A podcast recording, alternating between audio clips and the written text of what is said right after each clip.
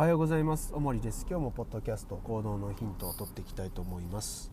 えー、前回のですね音声ではどんな人と出会いたいのかということを自分に問うてみて、えー、そのそういう人たちとこう出会っていく自分をどうやってこう作っていくかと。まあ、そのもちろん作っていくかっていうのは具体的には、え、どういうこう情報を発信していくかで相手にこうどう見られていくかっていうことがま重要だっていうようなこうお話をしていったと思うんですよね。で僕自身の話を少し今日はしたいなというふうに思うんですけど、えー、まあ、僕はですねあの多分そういうあるある意味で本当にこういろんな人に救ってもらったというかあの興味を持ってもらったというか、まあ、そういう部分で、え、他人にこう育ててもらったあるいは引っ張ってもらったっていう感覚がすごく強くあるんですよね。なので、えー、例えば、えー、例えばですよ。あの、えー、まあ、僕の知人というか、え両方師友達というか尊敬できる後輩というか、まあ、沖縄にいるたまちゃんとか、えご存知の方もいらっしゃると思うんですけど、まあ、たまちゃんなんかには、え学生時代に、えうちの母校は8階建てのえー、まあ、ビルみたいなとこだったんですけど、まあ、地下1階が、まあ、なんか食堂というか、まあ、学生がこう触れ合える場所みたいな感じになってるんですよね。でたまちゃんになんか突然こう僕が4年生だったか3年生だったか時にたまちゃん1つ下の学年にいたんだけどまあ要は突然声をかけてくれたんですよね「大野さん飲みに行きましょう」みたいないきなりなわけですよ。でまあそういうようなことっていうのはこれまでにはあまりこうなかった経験だったんでああもちろんいいよっつってこう、飲み行ったわけですよね。その時話した内容ほとんど覚えてないけど多分僕その時心臓の弁のことが好きだったんでなんであの、えー、し心房のあ心房じゃねえや左心室にある弁が、えー、三線弁じゃなく僧帽弁なのかみたいなそんな話をこうしたような記憶がありますでもそれからあのたまちゃんとはですね臨床にお互い臨床に出てからも、まあ、いろんな講習会で一緒に会ってたんで、えー、まあ、たまたま会ってたんですけど、まあ、たまたま会って、まあ、こんだけこうインプットしたんだったらこうアウトプットする場所も欲しいねっていうことで、まあ、その当時ってそんなにこうまあ、なんていうかな勉強会の団体ってそんな多くはなくて、ま、どちらかっていうと、ま、有名講師の話を聞くっていうのがメインのあの講習会の形式だったと思うんですね。そこからあの PT バカとか、えー、昔あったメディリ派だったかなとか、まあ、そういった勉強会とかが出てきて、まあ、いわゆる有名講師じゃないような人も自分の考えを外にこうアウトプットする場っていうのがこうだいぶこう出てきてた、えー、時期だったと思います。でその時にあのたまちゃんとじゃあ僕らもそういうの作ろうかって言って、えー、エンジョイロードっていうのをこう作ったでそのエンジョイロードっていうことを作ったことによってですねあそこにこう来てくれた、え人たちとの交流がもちろん未だにあったりとか、えー、そのエンジョイロードの後に後にというか、えー、また別とは別にそこにこう参加してきてくれた、えー、理学療法士友達の佐々木くんなんかと一緒に今度は別の勉強会を作ってみたりとか、えそういったふうにこう発展していったんですよね。で僕自体はその当時やっぱりその意図的にどんな風にしていきたいかっていうのってそんなに言うほどやっぱなかったんですよね。どっちかっていうと今までその理学療法士になるまではあのいや本当こうあんま面白くないなとかって思ってたんで、えー、っていうのもその解剖学とか見てもピンとこないし生理学とかも目で見れないからわからないし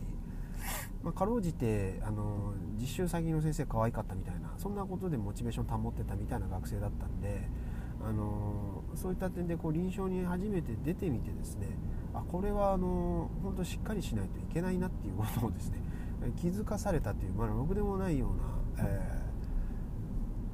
ー、やつだったわけですよね。なのでそのどんな自分になりたいか以上にまず今の自分どうにかしないとえー、何ともならないぞみたいな風に思ってですね、まあ、いろんなこうアプローチを自分自身に仕掛けてたっていうような時期に、まあ、いろんなこう人に声をかけてもらって、えー、育ててもらったっていうのがあの僕が持ってる実感なんですよね。だから、あのー、自分のことはこうなんとかな自分でこうしなきゃみたいなところが僕としてはすごく多分強いと思うんであ僕のこうブログだとかそういうのを見てもらうとなんかこうキラキラしてるっていうよりはあのなんつうかなこう自分のこう暗い部分というかあの多分みんながこう蓋を蓋をして見なかった部分っていうようなところにこうできるだけこう自分自身でこうメスを入れていくような、まあ、言葉であったりとか、えー、そういう考え方であったりとかっていうのがとてもこう多いと思うんですよね。である意味ですね、まあ、僕自体はそれを自分のためにやってたわけなんですけどその言葉とかを見てあの、まあ、考えにこう共感してくれる方がいたりとか、まあ、参考にしてくれる方とかがいたりとか、まあ、そういった人たちの反応である種あ自分がこうやってることっていうのも誰かの役に立つんだなみたいな風にあの思うっていうような時期が、えー、あったんですよね。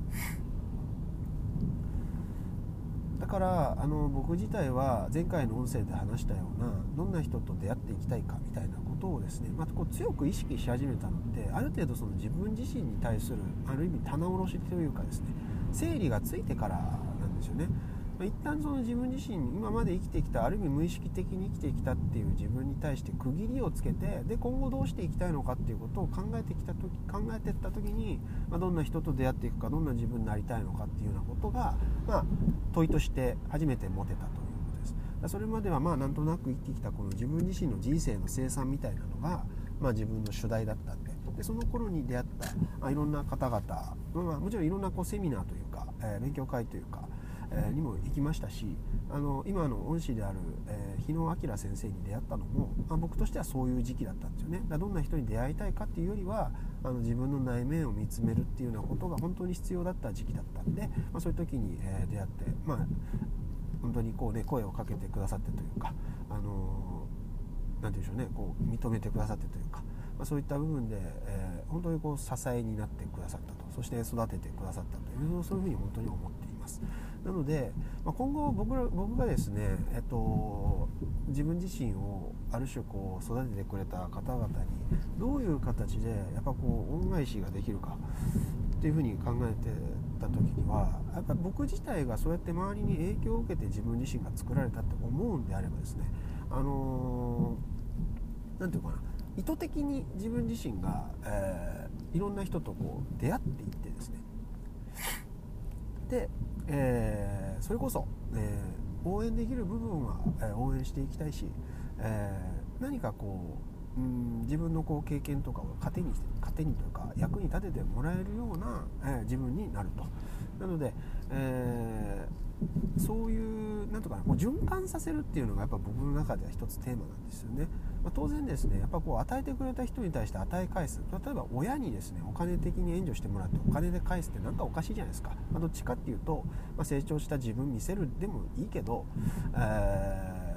ー、て言うのかなそういうこう気持ち表現するとかでもいいけどなんかその物をもらって物で返すみたいなことではなくてやっぱりそれってあなたにこうやってもらったおかげで、まあ、自分っていうのはこれぐらいこう人と関係できるようになったよっていうことがあの一つ何、えー、て言うかな育て育てがいがあったみたいな風になるのかなっていうふうに僕は思うんですよね。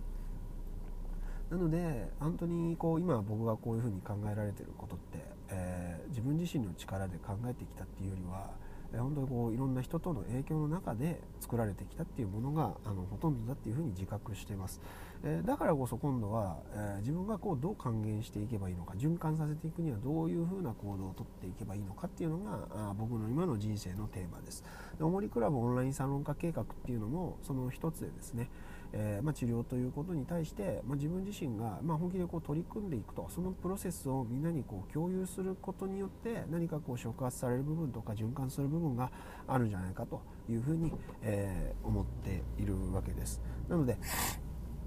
うんとまあ、私のまあ履歴書みたいなちょっとお話だったわけですが、まあ、えっと、こうどんな人と出会っていくかっていうことにおいて、まあ、自分自身のこう理想形っていうのはあると思うんだけどでも実は自分の足元を見てみると本当こういろんな人の影響を受けて今の自分があるっていうことを認識しておくっていうこともとっても大切だと思います。で僕自体はそのことを、まあ、こうノートに書いてったんですよね。今の自分がこういう考えになるようになったきっかけとは何かとかっていうこととかを、まあ、少し整理していくために結構ノートに書き出したりとかしました。でそれでこう見つめてきてああ自分っていうのはこういう経験を持ってる人間なんだなっていうことを、まあ、客観的に見ていくわけですよねで客観的にその思い良太像みたいなことを把握してで結局じゃあ今度はどうしていきたいのかっていうことはやっぱその次なんですよねやっぱり僕らって僕ら、えーとまあ、過去を引きずるっていうふうにはあの僕は思ってないんだけど、まあ、過去どんな生き方をしてきたから、えー、どういう考え方をするっていうのは必ずあるはずじゃないですか。前に未来から時間は流れるっていうふうに、えー、言いましたけどそれはね自覚したらそうなるっていうことなんですよね。だから一般的にそういうことを自覚してない時っていうのは当然過去の積み重ねに今があるわけだから、えーと、そのことを、えー、ある種こう整理しておくっていうのはとってもこう大切な作業になってくると思います。でそういったこう自覚の数々がおそらくこう本当の意味で自分自身をこう作っていくと。それをこう自覚したから自分はこうしたいっていうようなことを、まあ、力強く発言がなってくるっていうふうに思うんで、まあ、そういった意味で、えー、どんな人と出会っていきたいのかと同時にどんな人に自分自身は育てられてきたのかっていうことを、えー、やっぱりこう客観的に整理をしていくっていうような作業もあの皆さんにとってとても有益になると思うのであのぜひ一度こうやってみたらいいのかなというふうに思います。今日は以上です。ありがとうございます。